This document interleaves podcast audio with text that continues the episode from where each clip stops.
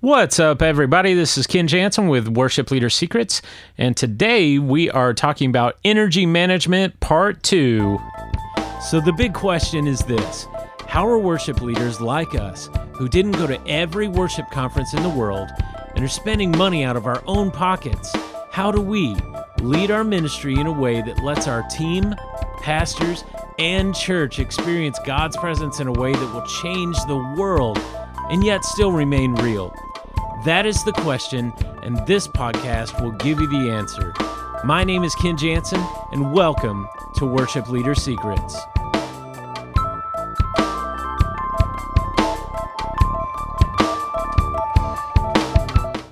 So, in yesterday's episode, we talked about energy management, and I even explained the funnel model for worship. So, basically, stacking your high energy songs at the beginning and as you go down the funnel to the smallest part, uh, you've got slower tempo songs, and you're also focusing all the energy into a directed point, maybe an intimate arena or area where people are really connecting with God and His presence. Uh, maybe it's uh, different types of songs that are more pointed inward inwardly focused, maybe about how we deal with God's presence and what He's working through us.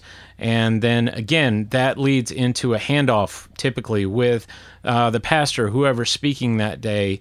And as they are stepping up on the stage, you know, God's presence is already there. People are on the same page. It's it's a great environment for the pastor to step into the message and start to live delivering the message. And then the message continues to focus everyone there into a climax or a specific focal point that is the message for that day. What are we working towards? Helping everyone understand and realize about, you know, what God has for us that day. And then at the end of that, that can go into a response song or uh, maybe a, another creative element or something. And then typically I flip the funnel upside down as I'm closing out a service and have another high energy song at the end as people are going out. And uh, basically, it's just a great way, you know. Imagine people are high fiving each other. Wow, church was really awesome today. This is great. You know, it's awesome to be in God's presence. And they head out the door and and go change the world. So, uh, a funnel going down into a focal point, that being the the climax, the message, whatever that would be. Uh, for the people that day in the church service, and then invert the funnel as people are going out. You know, uh, go intimate in the beginning, and then fan out real wide with another high energy song. So, in energy management part two, let's talk about this. Um, the most important thing that I want to re emphasize with this funnel model is I see a lot of beginning, um, less experienced worship leaders try slower, uh, intimate worship songs at the beginning of their set. And I've done this. So if you've done this and you're raising your hand and I can't see it, uh, just know that I've done it as well. And practically every time that I've done it, it hasn't worked out. And and I want you to to feel safe. This is a safe and secure environment. Uh, but let's talk about the analysis of a worship set and a church service. So at some point, you know, we have to be able to say what was a home run, what was a great service. You know, did people come to God's presence? Were they able to enter in? Did uh, did people engage with the worship? That's something we're always working to do um, because again, it shouldn't be about me. It's it's not about us. It's about uh, the church as a collective and how God is going to speak and move with everyone coming to the worship service that day. So, um, put on your analysis cap. Uh, if that's a thing, uh, your hat for saying, all right, let's look at church services and, and see if we can determine what makes them really good. Um, now, I was at a church one time where there was a pastor that was very analytical, and so much to the point where I personally never uh, saw him really engage in the worship, but he loved to be critical about it. Now, that's not. Uh, that's not what I'm encouraging here.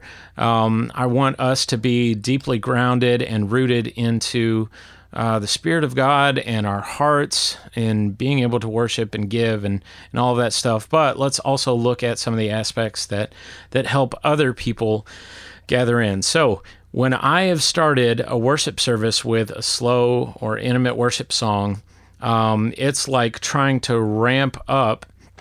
Uh, you know, if you've ever ridden a bike and you've gone up a really tall hill, you know, you have to uh, put it in the first gear, or maybe you've got a single speed bike and you are pushing so hard to pedal that bike up the hill. That's what it feels like when you're starting out a worship service with um, a slow, intimate worship song. And uh, that's something that I think in general we should steer away from unless you've got a clear direction from God, unless it's kind of like a, a prayer and worship service, and less praise, high energy music. Um, stay away from the slow, intimate worship songs to start out your set. Um, and this is why. If you are pedaling and working so hard to get up that hill, to get everybody on the same page, to bring the energy into a place where everybody is is unified in one voice and singing uh, together, uh, then the whole rest of your service, the whole rest of your set is going to uh, kind of reap the benefits uh, or the negative benefits, so so to speak, uh, what's the opposite of benefits? Whatever that is, uh, that's what you're going to be dealing with the whole rest of the service. It's going to feel off. It's going to feel like there's, you know, less connection there. Like there are several different elements happening in the service. It could be a creative element. It could be a light cue. It could be a cue for a video and all that stuff. And you could have the recipe for a service, but it's not really going to uh, the elements aren't going to meld together and connect with one another in producing a really great service. So, uh, you know, ramping up uh, into a higher energy song. So you start out with a slow tempo song and try to go to a faster one after that. Um, you know, just imagine yourself riding up a hill with a bike and you are pushing really hard to get up there. Or I imagine it as, you know, you've got this huge barbell with a ton of weight on it and you're just trying to lift it up. Um, there's there's a I don't know a metaphysical weight in the environment in the room when you're trying to bring all of that energy up. Whereas if you can start with high energy where everybody's coming in and they start, they experience it, they see your energy as a leader and the energy of the team, then you can just coast down the hill from there uh, and it really, really works better. So I highly encourage you follow that funnel model, um, and your services are are going to really see an impact from there. So. Uh, let's see. I, I, think that's about all. That's I uh, just wanted to give you a quick tip and kind of further explain the funnel model and energy management. Um, in the next episodes coming up, we'll talk about transitions and some different things we can do there to continue to make these services as best as we can. Uh, because we want to take out any distraction or any any reason where somebody wouldn't be able to connect with God. And uh, that's one of our responsibilities as worship leaders. So, praying for you. Uh, God bless. Hope you guys have a great day. Hope this uh, reaches you in a, in a positive way.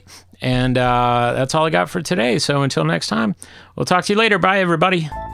Want more worship leader secrets? If so, then go get your copy of my best selling book, Powerhouse at worship coach.com. Inside, you'll find my top 15 methods I've used, developed, and proven for over 20 years, used at churches around the world for building incredible and engaging worship services where people are connecting with God and lives are being transformed.